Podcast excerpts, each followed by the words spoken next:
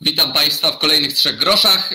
Dzisiaj będziemy rozmawiać o tym, e, dlaczego inwestycje są ważne i dlaczego to źle, że ich nie ma oraz dlaczego ich nie ma.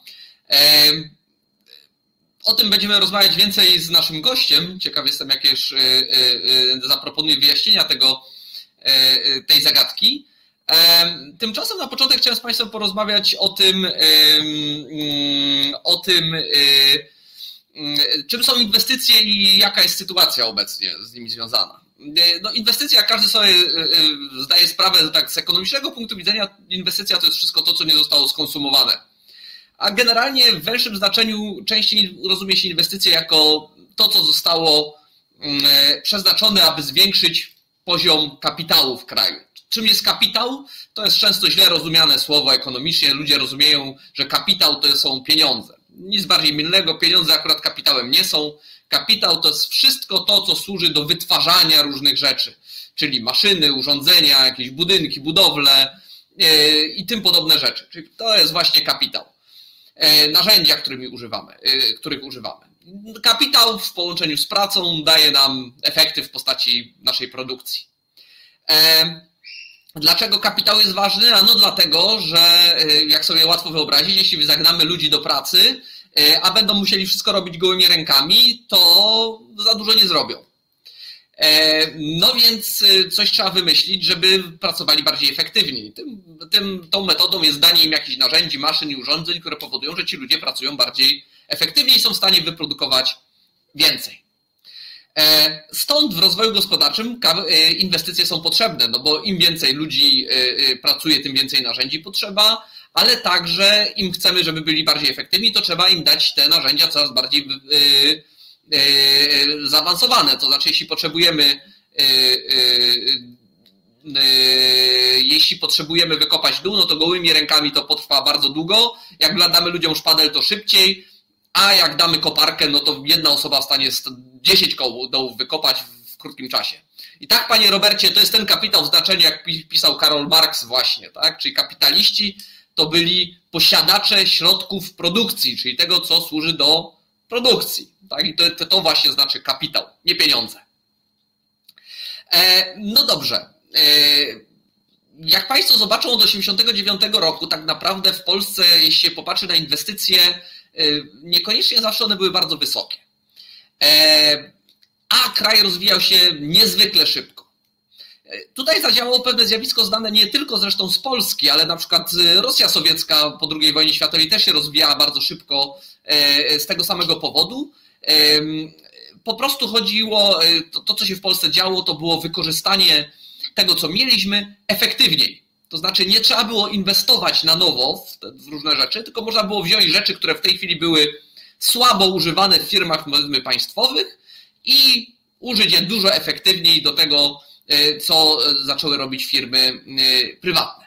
W związku z tym e, te inwestycje, przynajmniej na początku, niekoniecznie były zawsze bardzo potrzebne, chociaż częściowo też były, bo te inwestycje się pojawiają szczególnie w najnowocześniejszych technologiach, no bo tych w Polsce wcześniej nie było. Ale wielość firm powstałych, nie wiem, w budynkach byłych zakładów pracy, e, e, używając maszyn tych byłych zakładów pracy, no była bardzo, bardzo duża. Natomiast te proste zasoby, można powiedzieć, czyli to właśnie, że e, można było wykorzystać to, co już jest, no oczywiście z czasem musiały się skończyć, to znaczy ludzie zostali przenieśli z nieefektywnych, z nieefektywnych zajęć do tych bardziej efektywnych, Y, kapitał, narzędzia i tak dalej zostały przeniesione y, z nieefektywnego użycia do bardziej efektywnego użycia, no i była pełna świadomość, że no te proste rezerwy w pewnym momencie się skończą. I no rzeczywiście ekonomiści od dłuższego czasu mówią, że Polska musi więcej inwestować, tak, żeby ten kapitał, który ma po pierwsze odbudowywać. No bo wszystko, co używamy, narzędzia, urządzenia i tak dalej się zużywa, w związku z czym trzeba włożyć pieniądze, żeby się, żeby to odbudować, odkupić, naprawić, wyremontować e, i tak dalej. No ale po drugie, jeśli mamy być nowoczesną gospodarką, no to my musimy mm, e, e, inwestować w nowoczesne technologie, kupować nowoczesne maszyny, więc warunkiem rozwoju gospodarczego szybkiego jest, są wysokie inwestycje. Tylko tak kraj na dłuższą metę może się e, e, skutecznie rozwijać. To, że za mało wydajemy na te inwestycje, to zostało zauważone przez naszego obecnego premiera Mateusza Morawieckiego i zawarte w planie Morawieckiego. Ja tutaj Państwu pokażę taki obrazek, którym nazywam plan Morawieckiego w jednym slajdzie, jeśli mogę poprosić obrazek numer jeden. E, który, o, teraz dobrze widać. E, to, co Państwo widzą na niebiesko, to jest poziom inwestycji w stosunku do PKB w Polsce e, do 2015 roku. No i co widzimy? Widzimy znaczące przyspieszenie inwestycji E, po wejściu do Unii to były te duże wpływy między innymi e, mm, z Unii Europejskiej, które pobudziły te inwestycje, no ale w pewnym momencie się to, e, można powiedzieć, trochę wysyciło i zaczęło spadać. Raz troszkę się odbijając, raz troszkę się obniżając w zależności od koniunktury i wielu innych czynników. I bardzo ambitny plan przedstawiony przez premiera jest przedstawiony tutaj za pomocą czerwonej kropki. To znaczy startował tam, gdzie się kończyła niebieska, linia i jego ambicją było podniesienie poziomu inwestycji do 25%. I to była, to była diagnoza, którą właściwie wszyscy ekonomiści w zupełności z nim e, podzielali. E, no ale co się stało? No to co się stało możemy obejrzeć na obrazku numer dwa, jeśli mogę prosić. No tu co Państwo widzą tą niebieską linię, to tam gdzie się zaczyna żółta, no to był właśnie punkt, w którym widzieliśmy przed chwilą, a ta żółta linia pokazuje, co powinniśmy byli zrobić, żeby zrealizować plan Morawieckiego. Niestety ta spadająca niebieska linia pokazuje, że zamiast iść w górę, tak jak sugeruje ten żółty fragment, tak naprawdę spadliśmy to jeszcze, e, jeszcze bardziej. Jeśli mógłbym prosić o powiększenie tego obrazka, będzie bardziej czytelny, można mnie swobodnie zmniejszyć jeśli się uda. E, w każdym razie to, co widzimy, to to, że od 2015, pomimo zapewnień czy chęci do tego, żeby, mm, e, żeby e, inwestycje rosły, a jakby tak mnie zmniejszyć, a powiększyć obrazek, tak wiem, że taka opcja też jest, to niestety inwestycje nam tutaj, o właśnie, inwestycje nam tutaj dość mocno spadły i o ile w 2015 były na mało satysfakcjonującym poziomie 20%, tak teraz są na poziomie poniżej procent 17 zamiast 25. E, co gorsza, e, mm, prognozy wcale nie pokazują, jakoby te inwestycje miały pójść do góry. Oczywiście znowu rząd zakłada e, w Krajowym Planie Odbudowy, że te inwestycje nam tutaj skoczą i te 25% my osiągniemy, tym razem nie w 2020, a w 2030. Natomiast takie krótkoterminowe prognozy nic takiego nie pokazują. Pokazują co najwyżej lekkie odbicie po roku e, e, pandemicznym. Co no, stanowi poważny, poważny problem, bo jak powiedziałem, wszyscy ekonomiści zgadzają się, że no niestety, ale bez inwestycji Polska się rozwijać nie może. Jeśli bym mógł poprosić o obrazek numer 3 jeszcze, to Tutaj, gdzie obserwujemy te inwestycje, to był poziom inwestycji w PKB całościowych. Tutaj natomiast mamy informacje o inwestycjach prywatnych, które są tak naprawdę istotne z punktu widzenia rozwoju gospodarczego. Znaczy ja nie mówię, że państwowe inwestycje są nieistotne, no bo one muszą zbudować drogi, infrastrukturę i różne inne rzeczy, żeby te inwestycje prywatne mogły gdzieś powstawać i, i, i działać.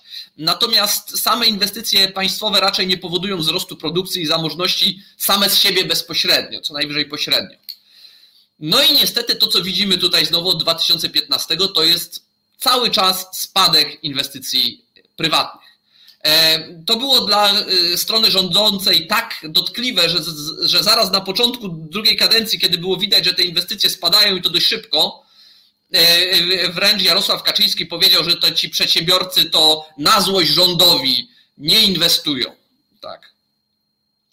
E, więc jak widać, e, problem nie dotyczy inwestycji tylko jako całości, ale również i przede wszystkim inwestycji prywatnych. Oczywiście ktoś mógł powiedzieć, no ale e, przecież to jest problem może całoeuropejski, może my tutaj po prostu mamy pewien trend, który widać. No i zobaczmy na rysunek numer 4, który porównuje to, co się dzieje u nas z tym, co się dzieje w Unii Europejskiej. I tu, proszę Państwa, mamy poziom inwestycji do PKB Polski i strefy euro.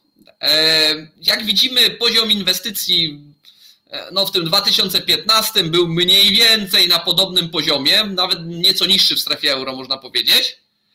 Natomiast to, co się stało, to od 2015 mamy w Polsce załamanie inwestycji, e, natomiast ich stabilny i istotny wzrost w strefie euro, no oczywiście z e, załamaniami związanymi z pandemią, jak najbardziej wiadomo, że pandemii tutaj nikt e, nie, nie był w stanie przewidzieć i ona ma swoje skutki, to widać zarówno w spadku w Unii Europejskiej, jak i, mm, jak i w Polsce, tym gwałtownym takim załamaniu, ale jeśli Państwo popatrzą na to, w Unii Europejskiej widzimy już odbicie z powrotem do ten, trendu wzrostowego. U nas y, mamy ciągle spadek z lekkimi jakimiś być może przebiśniejkami w ostatnich, w ostatnich miesiącach. Aczkolwiek to, to może być no, tak zwany mm, odbicie się zdechłego kota, jak to się mówi w finansach, to znaczy jeśli kotem wystarczająco mocno rzucić o trotuar, to też się odbije. Miejmy nadzieję, że to nie jest przykład inwestycji w Polsce, że no po prostu już tak nisko spadliśmy, że już zostało tylko e, w górę, chociaż trochę. E, dziękuję za obrazek. To teraz pozostaje pytanie, dlaczego ci przedsiębiorcy e, nie inwestują? Oczywiście można przyjąć narrację, że się obrazili na rząd i chcą mu na złość zrobić i w związku z tym nie inwestują. No ale to jest wytłumaczenie dość kuriozalne. O tyle, że mm, o tyle, że przedsiębiorcy przede wszystkim no, kierują się zyskiem. I, I, jeśli jest zysk, do, czyli są pieniądze do zrobienia, to żaden przedsiębiorca na złość, na, na złość rządowi nie będzie ograniczał swoich inwestycji, tylko weźmie i zrobi te pieniądze, bo to o to tutaj chodzi. Więc jakie mogą być powody? Zasadniczo powody y, y, y, możemy podzielić na kilka kategorii. Jedna kategoria to jest to, czy są jakieś inwestycje, które można zrobić i na nich zarobić. Tak? Więc innymi słowy, to jest pytanie, czy Polska jest krajem z perspektywami, na którym można zarobić, czy też nie. E, o tym, czy takie perspektywy są, jakie one są, pewnie porozmawiamy sobie w drugiej części programu. E, kolejny element to jest element y, taki, jak duże ryzyko muszę podjąć, żeby te pieniądze, które są do zrobienia ewentualnie e, zarobić. E, no i tutaj tych zagrożeń pojawia się wiele. Pojawia się zagrożenie w postaci na przykład pandemii, tak? Jeśli ja obawiam się, że będą się pojawiać pandemie, no to ja nie będę inwestował, bo się boję, że to, co sobie zaplanowałem, że sobie zarobię, to mogę nie zarobić. No ale e, tutaj tych problemów może być więcej. Jednym z wielkich problemów od, od dawien dawna, dłuż, długo przed obecnymi rządami podnoszonymi przed, przed, przez przedsiębiorców, to jest nieustannie zmieniające się prawo i, i biegunka legislacyjna, czyli tysiące stron zmian aktów prawnych dotyczących podatków, prowadzenia działalności gospodarczej. Tu mieliśmy rok w rok praktycznie mieliśmy rekord, można powiedzieć. Tak, panie Robercie, o tym właśnie mówię, o stabilności prawa. I tutaj no, najlepszym przykładem, czego nie należy robić, czyli najgorszym przykładem jest to, co się dzieje teraz z y, Polskim Ładem, który wprowadza kolejne wielkie zmiany w, w prawie podatkowym, które to jeszcze nie są nawet przegłosowane w Sejmie, a mamy 30 września. Jeśli przez będą przetrzymane przez Senat, no to w tym momencie, y, jeśli się w ogóle uda przegłosować do końca listopada, y, no to w tym momencie przedsiębiorcy mają miesiąc do tego, żeby się przygotować do zmian prawnych zawartych na 600 stronach. Tak? E, więc, więc tutaj ma gigantyczny y, z tym problem.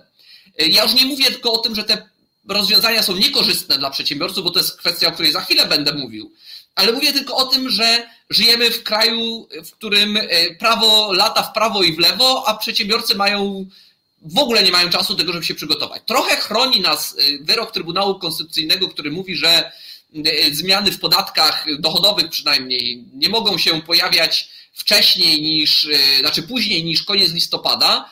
No ale kolejny problem, który widzimy i który przedsiębiorcy dostrzegają, to jest to, że ten Trybunał, który mamy teraz, jeśli dostanie taki nakaz, to powie, że y, takie zmiany można robić i do czerwca roku bieżącego, a przedsiębiorcy mają wsteczce wszystko wyprostować od stycznia. No bo czemu nie? Może być, że to jest zgodne z konstytucją i już. No bo bo tak. Więc żyjemy w olbrzymiej niepewności co do tego, co się zmieni z prawem. Ta niepewność jest w stanie no, wywracać całe branże. Tak? Pamiętamy likwidację branży hazardowej jeszcze za czasów PO, branży branży fotowiatrakowej w dużej mierze już zarządów PiS, wywrócenie do góry nogami branży aptecznej poprzez, poprzez regulację apteka dla aptekarza, wywrócenie czy mocne zakłócenie w handlu poprzez wyłączenie niedziel handlowych, i tak jak pan Robert zauważa, duże firmy sobie z tym jeszcze poradzą, bo oni zatrudnią kilku prawników i na to stanie sobie dadzą radę.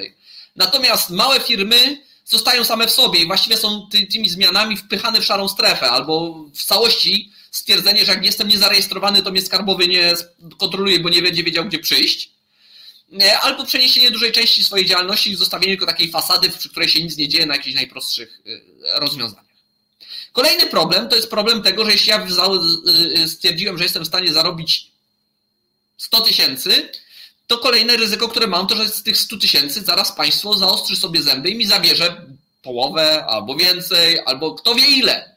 Nie wiem, ile tak naprawdę zarobię. I tu znowu wracamy do, do, do, do nowego ładu, który mm, no, jest y, wyraźnym tutaj zamachem y, na przedsiębiorców, bo wiele grup społecznych dostaje jakieś tam prezenty w tym przypadku, e, a akurat przedsiębiorcy są jedyną grupą, która ma e, dopłacić. Oczywiście według standardowych e, argumentów z, ze sprawiedliwości społecznej, często wypaczonych ze względu na to, że porównuje się na przykład dochody pracownika z dochodami przedsiębiorcy. I powiecie, patrzcie, ten ma tyle, a ten ma tyle. Tylko, że, czego się nie zauważa, przedsiębiorca z tych swoich dochodów musi właśnie jeszcze inwestować. Jeśli mu się tych dochodów zabierze dużo, no to on na te inwestycje mieć nie będzie. I dochód przedsiębiorcy i firmy porównywalny nie jest. E, więc jak widzimy tych elementów ryzyka, które się tutaj pojawiają, e, z jednej strony obiektywnych, przed którym stają wszyscy wszędzie, ale też tych subiektywnych, e, tych, które sobie sami fundujemy albo właściwie nasz rząd nam funduje, jest cała masa. Tak? E, e, I ten problem e, no, odbija się niewątpliwie w tym, co widzimy w zakresie, w zakresie mm, poziomu inwestycji i, i, i tego, co, mm, co, co przedsiębiorcy robią. Rząd stara się też twierdzi, że stara się zachęcać do inwestycji. I pojawiają się różne rozwiązania prawno-podatkowe y, mające na celu zachęcić przedsiębiorców do inwestycji, związane przede wszystkim z jakimiś ulgami czy tego, tego typu y, działaniami. No ale niestety y, mentalność urzędnicza w Polsce jest taka, że generalnie podchodzi się do polskiego przedsiębiorcy jako do przestępcy i nawet jeśli się ulgi pojawiają, to przeważnie są takimi obwarowane warunkami, że one są praktycznie niemożliwe do spełnienia, albo żeby je spełnić, y, trzeba się bardzo mocno na, namęczyć, a jak się coś uchybi, to trzeba będzie oddać wszystko z odsetkami. To bardzo wielu przedsiębiorców mi nie dziękuję. Tutaj świetnym przykładem jest tak zwany estoński CIT. Tak? W Estonii wymyślono taką prostą zasadę, że firmy będą płacić podatek dochodowy tylko od tego, co wypłacą udziałowcom. Jak zatrzymują pieniądze w firmie, w domyśle je inwestują, to proszę bardzo, nie płacicie podatku zero.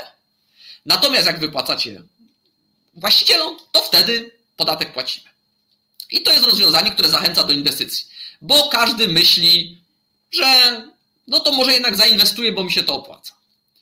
E, no więc próbowano przeszczepić to na nasze, e, e, na nasze podwórko, tylko że oczywiście skomplikowano tą całą sytuację tak bardzo i takie wymagania dołożono, że z tego co pamiętam w całej Polsce zgłosiło się do, do tego programu, do tego CIT-u estońskiego coś 300 firm, czyli praktycznie można powiedzieć nikt się nie zgłosił.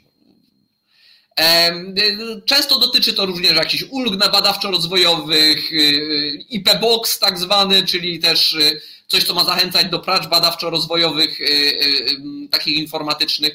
To są wszystko rzeczy, znowu obarczone bardzo wielkim ryzykiem ze względu na to, że nie wiadomo, co sobie w koniec końców fiskus wymyśli, a jak wymyśli, no to te wszystkie ulgi trzeba będzie zwrócić, niekoniecznie kiedy firma będzie w ogóle w stanie je, je zwrócić. Więc istnieje jakaś refleksja w rządzie o tym, że inwestycje należy wspierać, tylko ta refleksja jest niestety wykonywana na sposób polski, to znaczy tak, takie zachęcenie, takie zachęty, które nie nadają się właściwie do, do, do wykorzystania. I to jest, to jest problem niewątpliwie poważny. To, co mnie jeszcze osobiście martwi, również jako przedsiębiorcę, to jest to, że przynajmniej werbalnie dotychczasowe rządy zawsze mówiły, że przedsiębiorcom chcą pomagać, a prawo chcą upraszczać. Czasem wychodziła z tego karykatura. Ja pamiętam, za czasów PO wyszła taka ustawa pod tytułem Ustawa o zniesieniu niektórych obowiązków biurokratycznych i likwidacji procedur, no mniej więcej taki tytuł, która nakładała na przedsiębiorców całą masę nowych obowiązków e, e, biurokratycznych i procedur. E, więc, ale przynajmniej udawano, że się coś chce zrobić przedsiębiorcom dobrze. Niestety to, co słyszymy teraz, znaczy teraz już nie słyszymy czegoś takiego. Nie ma stwierdzeń, że my teraz chcemy pomóc przedsiębiorcom. Jest wyraźnie powiedziane, nie, my chcemy od przedsiębiorców wziąć pieniądze, to raz. I nie ma już stwierdzeń, my się staramy upraszczać podatki, które też twierdzono, że się stara upraszczać, a się nie upraszało, to inna sprawa. Natomiast teraz wyraźnie się mówimy, podatki komplikujemy. Tak, dokładając do tego jakieś różne ulgi dla klasy średniej, które będą liczone według jakiegoś algorytmu, nie wiadomo według jakiego algorytmu, e, komplikują całą sprawę. Więc y, nawet takie werbalne podejście do przedsiębiorców się zmieniło, co, nie, co przedsiębiorcy zauważają i niewątpliwie waży to też w ich y, decyzjach y, inwestycyjnych. Czy ta perspektywa moja jako przedsiębiorcy i współpracownika wielu przedsiębiorców zgadza się z tym, co E, e, co, co widzi rząd i, jak się do tego zabiera. Porozmawiamy po przerwie e, z Piotrem Rakiem, szefem Polskiego Instytutu Ekonomicznego. A teraz zapraszam Państwa na muzyczną przerwę. Reset Obywatelski działa dzięki Twojemu wsparciu. Znajdź nas na zrzutka.pl. Witam Państwa po przerwie i witamy, mam nadzieję, naszego gościa. Dzień dobry, cześć. O, cześć Piotrze. Cześć. Nie wiem, słychać mnie mam nadzieję, bo już mówiłem, ale to chyba nie, nie doszło. Chyba nie doszło, teraz doszło. E, miło Cię gościć.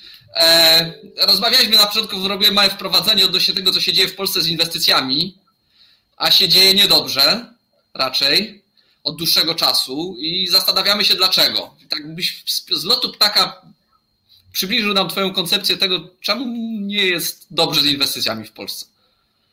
No, bo oczywiście e, e, tych dyskusji w ostatnich latach, zwłaszcza było kilka, więc ja mam kilka hipotez, e, które są z tym związane. Jedna jest też, bo słyszałem ten wstęp, więc jedną nawet wygłosiłeś. Wydaje mi się, że po części jest wielu z tych czynników są, są, są prawdziwe. Czyli po prostu jedna jest, że inwestycje w Polsce po prostu są niższe. A w tym sensie, że jesteśmy na takim etapie rozwoju, w którym stopa inwestycji, zwrotu z kapitału jest nieopłacalna, w związku z tym przedsiębiorcy na przykład nie decydują się. To jest hipoteza, jedna z. Z drugiej strony przeczyła, przeczyłaby tej hipotezie kwestia związana z rosnącą produktywnością gospodarki. To znaczy, mieliśmy, nie mieliśmy inwestycji, nie widzieliśmy ich w relacji do PKB, natomiast produktywność gospodarki w ostatnich latach wzrosła i e, musiałoby nam statystycznie coś umykać. E, jeżeli, no bo jednym z elementów wzrostu produktywności jest to, że musiały się dokonać jakieś e, inwestycje w aktywa, w materiały, w to, co przedsiębiorstwa wykorzystują do tego, żeby produkować pewne dobra. Więc tu się pojawia takie połączenie z drugą kwestią, która uważam, że może być z tym związana. To jest to, że my źle mierzymy inwestycje. E, w Polsce, pewnie w innych krajach, ale w Polsce może to być bardziej obecne ze względu na strukturę naszych przedsiębiorstw. Mianowicie stopa inwestycji jest mierzona na podstawie wydatków wynikających ze sprawozdań, które co roku przedsiębiorstwa muszą przedstawiać Głównemu Urzędowi Statystycznemu. Ja też jako instytucja wypełniam, czy osoby z mojego zespołu księgowo-prawnego wypełniają niektóre dane statystyczne dla Głównego Urzędu Statystycznego. No i e, konia z rzędem temu, kto wypełnia dobrze kategorie związane z e, kosztami i wydatkami o charakterze inwestycyjnym. I mogę powiedzieć, że nie wszystkie wydatki, które ja ponoszę jako, czy my ponosimy jako instytucja, umieszczone są w charakterze wydatków inwestycyjnych, bo jest wpisana jako koszt. I de facto, jeżeli więcej osób robi tak jak my, czyli popełnia de facto błąd, to oznacza, że nam zmniejsza tą sumę inwestycji, którą później odnosimy do wartości gospodarki. No i ta suma jest po prostu niższa niż by wynikało E, z tego. Możliwe, ja tu w lekkiej kontrze do Ciebie, jeśli pozwolisz, bo długie lata wykazywanie inwestycji się nie opłacało podatkowo. Tak? No tak. bo jeśli ja robiłem inwestycje, to ja to musiałem amortyzować, w związku z czym podatkowo dostawałem w plecy. Tak? Ale jakiś czas temu, już nie pamiętam za którego rządu, chyba tego, wprowadzono ulgę inwestycyjną, to znaczy, że koszty inwestycji można było wpisać właściwie w koszty dwa razy, z grubsza rzecz ujmując, prawda? E, co powinno zadziałać, e, że tak powiem, bardzo mocno pro wykazywania tych inwestycji. Już nie robienia ich, ale chociaż wykazywania, no bo się to zaczyna jakoś tam opłacać, a nie obserwujemy wzrostu jakkolwiek raportowanych inwestycji, tak? Tylko no, zjazd dość mocny, prawda? Tak, no i właśnie druga rzecz, i tu masz kompletnie rację, no bo w momencie, w którym wprowadzono ulgi na badania i rozwój w 2016 roku pierwsze, my widzieliśmy ogromny wzrost i on co roku postępuje. Przedsiębiorstw raz, że korzystają, a w ogóle e, rok do roku zobaczyliśmy wzrost o prawie 100 tysięcy pracowników naukowych zatrudnionych w polskim biznesie. Po prostu okazało się, że to, co w innych krajach, bo ulgi badawczo-rozwojowe funkcjonują w państwach OECD dosyć powszechnie, w momencie, w którym je wprowadzono w Polsce, to zaczęliśmy bardziej porównywać jabłka z jabłkami, czyli wydatki przedsiębiorstw na badania i rozwój, które są naciągane, tak samo gdzie indziej, jak i są w Polsce, zaczęło, zaczęto też naciągać u nas, czyli te dane dotyczące badań i rozwój, e, wydatków na badania i rozwój, też osób zatrudnionych w sektorze badania, badania i rozwoju, um, zaczęło, zaczęto lepiej klasyfikować na potrzeby porównań międzynarodowych. No i dzisiaj jest tak, że te wydatki rosną, rosną zwłaszcza bardzo intensywnie w sektorze prywatnym, tych przedsiębiorstw, które rozliczają sobie koszty związane z, z wydatkami na badania i rozwój. To oczywiście nadal jest zbyt nisko, za mało, i tak dalej, ale to, pokazuje właśnie to, że ten mechanizm związany z ulgami, które do czegoś e, e, zachęcają podatnika, a potem do sprawozdawczości gdzieś się pojawiają, jako takich zachęt dla samych inwestycji, oprócz wspomnianego wcześniej estońskiego CIT-u, który działa od początku tego roku, jest no, mało powiedziane, że jest niepopularny. Z klapą kompletną. Jest ze względu na no ileś gwiazdek, które zostały zaszyte w, w tym systemie i to jest teraz poprawiane. Zobaczymy, czy będzie to cieszyło się większym zainteresowaniem. Jako rzecznik wprowadzenia e, tego, tego mechanizmu do prawa podatkowego e, uważam, że no, trzeba trochę też mieć jednak zaufania do, do tych przedsiębiorców, którzy w, w ramach spółek e, formy skorporatyzowanej działalności będą jednak chcieli dokonywać inwestycji. No i właśnie tu dochodzimy do kolejnego elementu, który jest związany e, z kosztami i z ich wykazywaniem, mianowicie struktury e, właścicielskiej przedsiębiorstw w Polsce. E, jest tak, że my mamy 2,6 miliona funkcjonujących firm w naszym kraju. W Niemczech jest 2 miliony 100 tysięcy, 83 miliony ludności. Trochę więcej niż w Polsce, tak przeszło dwa razy i u nas y, jest znacznie więcej przedsiębiorców. 80% z tych firm są to działalności gospodarcze, czyli ta najprostsza formuła działalności e, w teorii zarządzania to jest firma realizująca cele właściciela. E, forma skorporatyzowana to jest ta firma, która dąży do zysku, ma udziałowców, ma też księgowość, ma ulgi, których może korzystać i w inny sposób wykazywać no, no, no, ale to jest teoria. Ja ci powiem y, y, z życia mojego, prawda? Y, ja działam na zasadach spółki cywilnej, nie dlatego, że spółka inna by mi się nie nadała, tylko nie muszę się bawić z KRS-ami, pełną księgowością i tak dalej, i tak dalej. Jeden z moich klientów jest osobą fizyczną prowadzącą działalność gospodarczą, mającą dziesiątki milionów obrotów rocznie. Trochę się dziwię, że się nie boi, ale się nie boi. Tak, to wszystko wynika z tego, że wy, wy, wysunięcie nosa z działalności gospodarczej naraża nas na po prostu ostrzał i poziom y, no, jakiegoś tam państwowego interwencjonizmu, bardzo duży. Okej, okay, ale z drugiej strony też pamiętajmy, że wtedy też oznacza, że ten przedsiębiorca ma utrudnioną możliwość e, płacenia pod stołem, zatrudniania ludzi na czarno, etc., etc. Stąd ten, ten dodatkowe mechanizmy ostrożnościowe też skądś wynikają. Ale nie, nie rozmawiajmy o spółkach versus jednoosobowe działalności gospodarcze. W Niemczech po prostu ten odsetek jest znacznie niższy, to znaczy jest więcej form skorporatyzowanej działalności, czy to spółek jawnych, czy, czy samo zatrudnienie i jednoosobowe działalności gospodarcze są rzadziej występujące. A y, mówię o tym też to, że nawet jeżeli mamy firmę, która ma 200 milionów złotych obrotu albo 400, albo jest się na liście 100 najbogatszych Polaków, a takich jest dosyć dużo z jednoosobowymi działalnościami gospodarczymi, e, to potem po prostu kwestia księgowego rozliczania kosztów i wydatków inwestycyjnych jest uproszczona. I są to firmy, które po prostu tego nie, nie pokazują i zachęta jest do tego, żeby tych wydatków po prostu nie było widać jako wydatków inwestycyjnych. E, to jest, a, a, tych, a tych jednoosobowych działalności gospodarczych przybywa w ostatnich latach. Jest ich znacznie więcej niż, e, niż w przeszłości. I rok do roku i nawet w roku pandemii my mieliśmy wzrost e, firm prowadzących jednoosobowe działalności gospodarcze niż ich upadek czy wyrejestrowań z... No ale Piotrze, Piotrze, to nie jest nic nowego, prawda? Ta tak. struktura u nas tych firm jest od zawsze taka, można powiedzieć, z grubsza. Y, w związku z czym znowu nie tłumaczy to spadku. Może tłumaczyć niski poziom, ale tak gwałtownego spadku to raczej nie tłumaczy. Tak, dlatego mówię, to są hipo, różne hipotezy. Kolejna kwestia, y, którą już powiedziałeś, to jest kwestia otoczenia biznesowego. No, każdy śledzący prasę albo przynajmniej życie publiczne E, wie, ile projektów jest procedowanych e, w, w, e, czy to na poziomie Rady Ministrów, czy to później na poziomie Sejmu i Senatu, a także wchodzi w życie.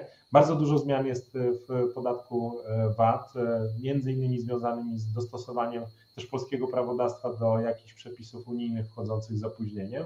Dużo też zmian systemu uszczelniającego system podatkowy E, realizowanych w ciągu roku, niekoniecznie zawsze z odpowiednim e, okresem ochronnym e, i debatą temu towarzyszącą. Ja jakby staram się zwracać na to uwagę osobom, które się tym zajmują, natomiast uważam, że ten okres czasem jest po prostu no niewystarczający, tak, żeby poprowadzić wystarczająco dobrze debatę, dyskusję albo nawet wycyzelować przepisy, tak żeby one w odpowiedni sposób przyjmują okres pandemii, powiedzmy, jest tutaj trochę e, jakąś sytuacją łagodzącą, ale to nie oznacza, że przed 2020 rokiem wszystko było świetnie, no wręcz przeciwnie. No ale ma, mamy 2021 i Polski Ład, który nie, ani nie wynika z Unii Europejskiej, ani nie wynika z, e, z pandemii, tylko jest jakiś e, pomysł na, na, na, na, nazwijmy to, reformę tego, co się dzieje w Polsce. I kurczę, jednak by miesiąc na to, żeby to wprowadzić dla nas, to jest taka dość karkołomna, karkołomny pomysł, ogólnie rzecz ujmując, prawda? To, to do tego jeszcze dojdę. W każdym razie to do, mówimy o zmianie prawa, ale też jeszcze jest kwestia tego, co się nie poprawiło, albo nawet działa dosyć powoli. To są kwestia postępowań administracyjnych. Już e, doing business e, ze względu na to, że okazało się, że że sam ranking jest niewiarygodny ze względu na interwencję lobbystów chińskich oraz paru innych krajów arabskich co do wyników i wartości wskaźników dla, dla, e, dla swoich krajów po to, żeby mieć wyższą, wyższą pozycję. No, już nie będzie kontynuowany, więc nie wiemy tak naprawdę, ile tych postępowań administracyjnych jest dłuższych. Dla Warszawy szczególnie, bo badane były przedsiębiorstwa prowadzące działalność gospodarczą w stolicach E, jeżeli chodzi o porównania międzynarodowe. Natomiast jest także postępowania administracyjne, egzekucyjne przed sądami, no, powiedzmy są, nie są zbyt krótkimi e, okresami w porównaniu też z, e, z, z krajami sąsiedzkimi. Lepiej jest, jeżeli chodzi o regiony, tak? to znaczy, jeżeli nie porównujemy Warszawy, ale w innych, w innych miastach, w których spory gospodarcze są prowadzone, natomiast no, ten okres e, jest bardzo długi. Ja też wiem, bo jako instytucja też prowadzimy spory gospodarcze, bo mam, ja też jestem e, w jakiejś części, e, nasza instytucja prowadzi działalność gospodarczą i to dalece jest niesatysfakcjonujący czas oczekiwania na, na możliwości podjęcia interwencji No ja tu, bo to słowa nie padło, chodzi o długość postępowań sądowych tak naprawdę, to się wydłużyło. Tak. Postępowań sądowych, tak, które są, są po prostu zbyt długie. No i są jeszcze, jeszcze jedna kwestia, która też jest w ogóle obecna w Polsce, to jest awersja do ryzyka. My jako Polacy raczej mamy niechęć do tego, żeby niechęć do ryzyka w siebie wbudowaną. Dane dotyczące właśnie przedsiębiorczości temu by trochę przeczyły. E, natomiast no, jest tam pewnie zaszyta pewna tajemnica związana z optymalizacją podatkowo-składkową, e, którą, w którą już nie będę teraz wchodził. E, no i kwestia jest ostatnia i wydaje mi się najprawdopodobniej wyjaśniająca tą kwestię dosyć znacząco. Wzrost gospodarczy w ostatnich latach, który był relatywnie wysoki, w dwóch trzecich był powodowany przez konsumpcję. Czyli wzrost gospodarczy mieliśmy nie na bazie inwestycji. W poprzednich latach, przed 2015 rokiem, konsumpcja była zmniejszającym się elementem powodującym wzrost, e, wzrost gospodarczy. Od 2016 roku e, pojawia się jako ważniejszy element e, stymulacji gospodarczej. No i mieliśmy gospodarkę, która rozwijała się nie na bazie inwestycji w dobra trwałe, a na bazie rozwoju sektora usługowego i szczególnych usług, które po no, wprowadzeniu iluś elementów redystrybucyjnych, tak 500, plus, spowodowały, że, że ten wzrost gospodarczy był przede wszystkim konsumpcyjny. No i to oznacza, że mianownik, do którego odnosimy wartość inwestycji, nawet jeżeli one trochę wzrosły, bo one w wartościach nominalnych wzrosły, e, jeżeli na, na, na nie patrzymy, no to one nie były w stanie dogonić mianownika, który urósł jeszcze więcej e, w tych ostatnich latach. Stąd e, przy takim boomie konsumpcyjnym e, ma sens na przykład zestawianie e, stopy, znaczy wartości inwestycji dokonywanych przez przedsiębiorstwa, czyli tego gross capital formation, z sumą aktywów na przykład, które posiadają przedsiębiorstwa. Wtedy to, co zobaczymy, to jest prawie płaska linia.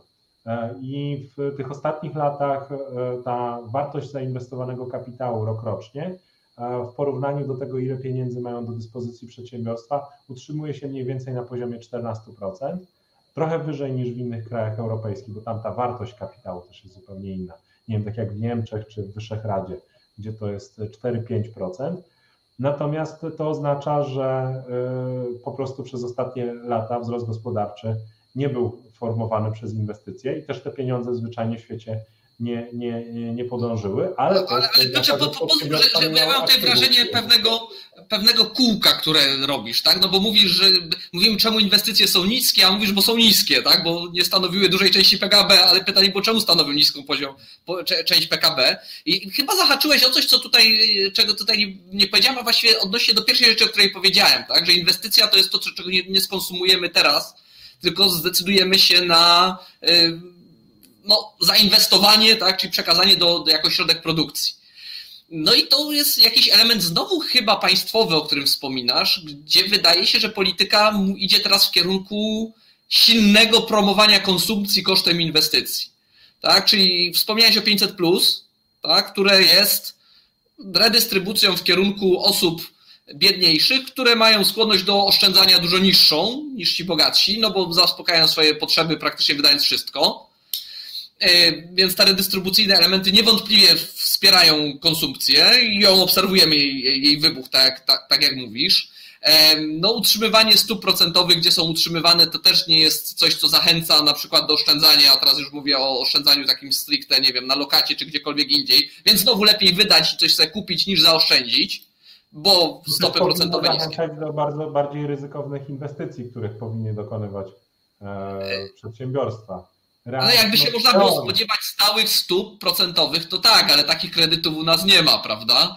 Więc to jest obawa, to znowu psychologiczna rzecz. Y, y, jeszcze pamiętamy wczesne lata 90., gdzie bardzo wiele osób miało kredyty właśnie na rozpoczęcie działalności, po czym przyszło duszenie inflacji i, i był duży problem, prawda? To jeden z większych zarzutów, który wiele osób ma do Balcerowicza przy tej okazji. E, znaczy, czy to nie jest problem? Czy nie jesteśmy krajem na tym etapie? Proszę? Chyba Hanna Gromkiewicz-Walc zaczęła, więc to jakby jedno i drugie chyba jest odpowiedzialne. E, tak, więc ja się tutaj zastanawiam, my jesteśmy krajem na tym poziomie rozwoju, że już powinniśmy sobie odpuścić to zaciskanie pasa i pracę, i inwestowanie i odkładanie i już możemy sobie pozwolić na popuszczenie tego pasa i konsumowanie w dużej, w dużej mierze. I w tym momencie, znaczy to obserwujemy, tak, że ta, ta konsumpcja nam leci do przodu, no i w związku z tym te inwestycje nie nadążają, ten licznik nad mianownikiem nie, nie, nie nadąża, prawda? No tak, tylko y, to, na co pewnie państwo ma większą kontrolę, to jest stopa inwestycji publicznych, no i one nie spadają, one jeszcze będą rosły w kolejnych latach, więc można powiedzieć, że w, tym sensie przedsiębiorstwa są, żyją trochę na koszt inwestującego państwa, bo oni sami nie dokonują inwestycji, aczkolwiek ta stopa inwestycji państwa jest znacznie niższa w relacji do PKB niż tego, co by dokonywały przedsiębiorstwa. Ja natomiast w dalszym poszerzaniu zachęt w, w, w CIT-ie dla przedsiębiorstw, które by inwestowały albo inwestowały właśnie w badania i rozwój, inwestowały i patentowały poszczególne usługi, bo to jest tak, że akurat z IP Boxu i tego, bo to jest rozwiązanie funkcjonujące na innych rynkach europejskich, tak w Rumunii, na Węgrzech, akurat relatywnie dobrze działa, no bo to jest szyte na miarę dla pewnego sektora e, usługowego. To nie jest tak, że każdy, czy sektora mm, badawczego rozwiązanie. E, to nie jest tak, że każda firma e, zostanie startupem technologicznym. No, wiemy, że tak nie będzie. E, natomiast dla tych firm, które podejmują to dodatkowe ryzyko, akurat ten mechanizm dosyć dobrze działa. E, I też pamiętajmy, że to powodowało e, powiedzmy dosyć sztywne stanowisko polskie w negocjacjach w OECD dotyczące minimalnego podatku korporacyjnego. Mamy tą marginalną stawkę podatku korporacyjnego dla firm inwestujących kapitał w Polsce. Mamy 5% i ta stawka marginalna jest najniższą w Unii Europejskiej. Nie ma drugiego kraju, w którym IP Box daje aż tak niską stawkę. Na Węgrzech oczywiście ten podatek korporacyjny jest 9% dla mniejszych podmiotów. W Polsce zresztą też. E, natomiast, e, e, natomiast są zachęty, ale moim zdaniem ze względu na, na to, że zmiany w prawie, czy też nie, nie są, są kwestie związane z przewlekłością pewnych postępowań, które kiedyś mierzył Doing Business, bardzo trudne, bo to jest zadanie nie jedną, do zmiany jedną ustawą, to jest zmiana wymagająca zmiany postaw, e, instytucji, sposobu nimi zarządzania. Jak no, to, to, to, bieżąca koalicja y, reformuje akurat wymiar sprawiedliwości od dnia 01 i po sześciu latach nam się pogorszyło w zakresie takim odczuwalnym dla mnie czy dla innego przedsiębiorcy, bo się wydłużyło jeszcze bardziej. Więc tutaj wygląda na to, że, że chyba kierunek nie był do końca słuszny tych zmian, które żeśmy obserwowali. Raczej nie, chyba, chyba nie o to chodziło w tej przewlekłości, którą żeśmy obserwowali, bo one były zawsze za długie, tak? One zawsze były krytycznie długie, można powiedzieć, prawda? To nie jest nowość, ale i rzeczywiście wymagana była reforma polskiego sądownictwa, z tym się nikt nie kłóci, prawda? Tylko chyba nie w tym kierunku, w którym ona poszła do końca, mam wrażenie. Tak, czy ja może o, o, pozwolę sobie ominąć temat związany z samą, samą reformą sądownictwa, o której nie mam pojęcia, y, nie, nie znam się po prostu na tych kwestiach. Natomiast jeżeli chodzi o, o po postępowanie administracyjne, to znaczy jak dobrze zorganizowany jest proces tego, żeby wystarczająco szybko przedsiębiorcy y, mógł zrealizować swoje prawo, nie wiem, posiadania, własności albo czegokolwiek innego w kontaktach ze swoim kontrahentem, no jest powodem, dla którego trudniej podejmuje się ryzykowne decyzje, bo wie się, że egzekucja e, później pieniędzy, które się straciło albo było, zostało się oszukanym przez e, inwestora, czy też partnera biznesowego, no, może, może zniechęcać do, do podejmowania tego decyzji. To jest rzecz, którą, nad którą trzeba popracować. Nie ma tu niestety, ja nie mam tu jakiejś prostej, e, prostej recepty, co zrobić, żeby to działało, żeby, żeby to lepiej działało. Natomiast uważam, że jest to kwestia, którą, którą w naszym kraju trzeba byłoby zmienić. E, no i teraz nie wiem, czy ja mogę zadać Ci pytanie, ale właśnie co zrobić? To znaczy, jeżeli mamy tą stopę inwestycji poniżej 17% w relacji do PKB, za, według prognoz, bo to są jeszcze wstępne prognozy Eurostatu na bazie częściowych danych za 2020 rok, to jaki sposób e, podwyższyć ich poziom? E, to znaczy, co, co jeszcze powinno zostać wprowadzone albo zmienione e, ja wiem, tu nie ma quick fixes. Bo... Znaczy, ja, ja ci powiem tak, y, ja rozmawiam z ludźmi, tak, z, z, i, i, są pewne rzeczy i pewne pomysły, które się przewijają w, od lat, tak, to nie, jest, y, to nie jest nic, ale jedna z podstawowych to jest na przykład, prosta sprawa w sumie, wprowadzić jeden albo dwa punkty w roku, kiedy wchodzą zmiany dotyczące podatków działalności gospodarczej, czyli nie wiem, 1 stycznia, 31 y, czerwca i powiedzmy minimum pół roku vacatio legis na wszystko. Także nie ma ustawy, nie zdąży vacatio legis przez pół roku, to wchodzi w następnym punkcie. Tak? I to, to jest coś, co pojawia się w tych rozmowach praktycznie na, na okrągło, tak? No bo to daje czas na przedyskutowanie, dopracowanie, nie ma dopychania tego wszystkiego kolanem, no bo patrząc na to, co się dzieje u nas, przychodzi ustawa do Sejmu i zanim jeszcze z tego Sejmu wyjdzie, to przychodzi drugie tyle autopoprawek. Bo ktoś to wziął, przeczytał i zobaczył, że to, co tam wepchnięto na szybko, to jest po prostu się kupy nie czypa, ma kupę dziur, sprzeczy samo sobie. I, i, i ja, ja, pamiętam wielokrotnie ustawy, które były nowelizowane zanim weszły w życie tak? Bo, bo się okazywało, że są to takie dupsy, że to po prostu w ogóle się ze sobą nijak nie trzyma kupy, tak? Pro, prosta sprawa, tak? Tutaj, żeby mieć tą pewność, co ja mam robić w ogóle jako przedsiębiorca. Tak, bo przedsiębiorcy trochę się dzielą na grupy, jak widzę. W jednej grupie to jest moja matka osobista, prywatna, która ona ma rozpracowaną każdą ustawę, jak wchodzi. Ja przychodzę czasami do niej, ona mi mówi, powiedz mi, jak to rozumiesz? Tak? Ja mówię, no przecież widać, no przecież napisane i zadaje mi trzy pytania kontrolne, po których stwierdzam, że ja już nic nie wiem, co tam jest napisane. I to jest mniejszość zdecydowana i męczy się niestety.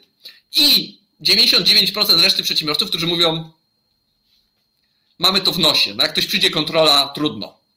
Nie sposób przestrzegać tego prawa, bo go nikt nie rozumie, nikt go nie zna, nikt nie wie nawet jak go stosować, a stosowanie się okazuje po dwóch latach, jak NSA wyda y, y, y, wyrok. Przy czym ta ustawa się jeszcze zmieni ze dwa razy po drodze. Przy okazji. To jest po prostu. Z kim nie rozmawiam, z organizacjami przedsiębiorców. Jedyne, komu się podoba, to doradcom podatkowym, to, to, to, to co się dzieje. To jest problem zasadniczy. I to chyba nie wszystkim. Natomiast y, pytanie jest, bo ja, ja też ja staram się rozmawiać i, i, patrzymy też na badania, które są realizowane na poziomie Unii Europejskiej bo ten problem związany ze zmiennością prawa e, oraz e, nie, nieprzyjaznością systemu podatkowego, to są dwie najczęstsze odpowiedzi e, pracodawców, on się pojawia w każdym kraju Unii Europejskiej. I nie ma, nie ma dobrego, znaczy nie ma kraju, w którym są jakieś dobre praktyki w tym obszarze, który byłby za, dobry za wzorzec. Ja trochę się dzielę swoją obserwacją, bo staraliśmy się znaleźć kraj, w którym ok, to działa, E, właśnie. Czy nie wiem, ale gorzej niż w Polsce jest tylko we Francji wedle rankingów. Tak, ale tam są, tam jest też bardzo wiele uznaniowych kwestii, bo e, w zależności od tych rankingów podatkowych to e, one biorą, znaczy przede wszystkim biorą pod uwagę też Warszawę. I uważam, że akurat to miasto ze względu na ilość działalności gospodarczych i bardzo jednak większe niż przeciętnie zróżnicowanie regionalne naszego kraju nie jest do końca miarodajna, jeżeli chodzi o pewne e, procesy. No Bank Światowy, jak robił ranking doing business na poszczególnych miast, no to ewidentnie widać, że e, łatwiej pewne rzeczy załatwić nie w Białymstoku, nawet we Wrocławiu, niż w naszej stolicy. E, to jest jednak jeden z poważniejszych problemów E, który istnieje. To znaczy, że żeby też myśleć o tym w sposób. Ale zmienność bardzo... prawa jest ogólnokrajowa. To nie jest tak, że to tylko dotyczą ustawy Warszawy, prawda? No to dotyczy każdego, Pścimia Dolnego tak, też. Tak, ja mówię o administracyjnych, tak? O pozwoleniach na budowę, o różnych innych kwestiach, które się pojawiają. To jest akurat. Jasne, to, to, to doing biznes. Natomiast wiesz, bo zaraz realizacja nas pogoni, to jeszcze chciałem jedną rzecz dodać. Y, tutaj, która, y, y, która się pojawia, to jest kwestia uproszczenia e, przede wszystkim prawa pracy. Ludzie nie chcą zatrudniać, znaczy bardzo długo zatrudniają na czarno, jak długo mogą. Nawet nie chodzi o te podatki do końca, choć też. Ale wejście w to, żeby to policzyć później i, i dostosować się do wszystkiego, co się dzieje przy okazji prawa pracy, jak się pojawił jednolity podatek dochodowy, to jedna rzecz, którą wszyscy odetejemy, kurczę, w końcu będzie święty spokój. Tak, prosto policzone, chlas, procent, do widzenia poszło. Tak kiedyś było, to się nazywało podatek od płac tak? I, I, była lista płac, od tego był procent policzony, chlas, szło to do gdzie trzeba, już sobie państwo dzieliło na który fundusz to miało iść, co na zdrowie, co na to, tamto, siam, to przedsiębiorca się tym nie przejmował. I teraz wyobraź sobie kafelkarza, który wie, jak się kafelki kładzie i teraz on ma zatrudnić pracownika. I nagle on się ma stać specjalistą od prawa pracy z dnia na dzień. No, no tak, no i stąd jest ta zachęta w polskim systemie do tego, żeby on zatrudnił, ale drugą firmę I pojawia się tak, że się pojawia bardzo dużo networków biznesowych, które są stymulowane zarówno przez prawo, jak i system podatkowy, do tego, żeby ludzie jednak byli w takim trochę jednak quasi fikcyjnym układzie samozatrudnieniowym.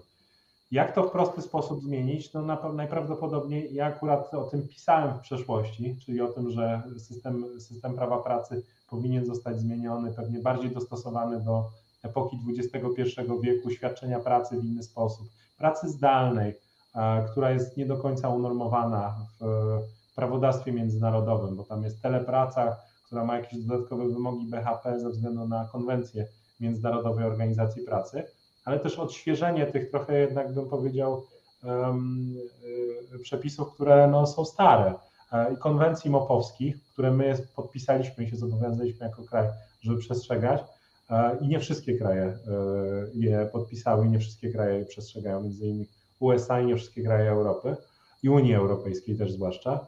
E, przez to to pracy, prawo pracy jest zróżnicowane. No i w przypadku Polski no, na pewno warto się zastanowić, w jaki sposób to prawo mogłoby być uproszczone, w jaki sposób zmniejszać ten dualizm występujący na rynku pracy e, i zachętę do tego, żeby prowadzić e, samozatrudnienie zamiast bycie pracownikiem etatowym. Czy prawo powinno premiować prawo pracy i umowę o pracę versus samozatrudnienie?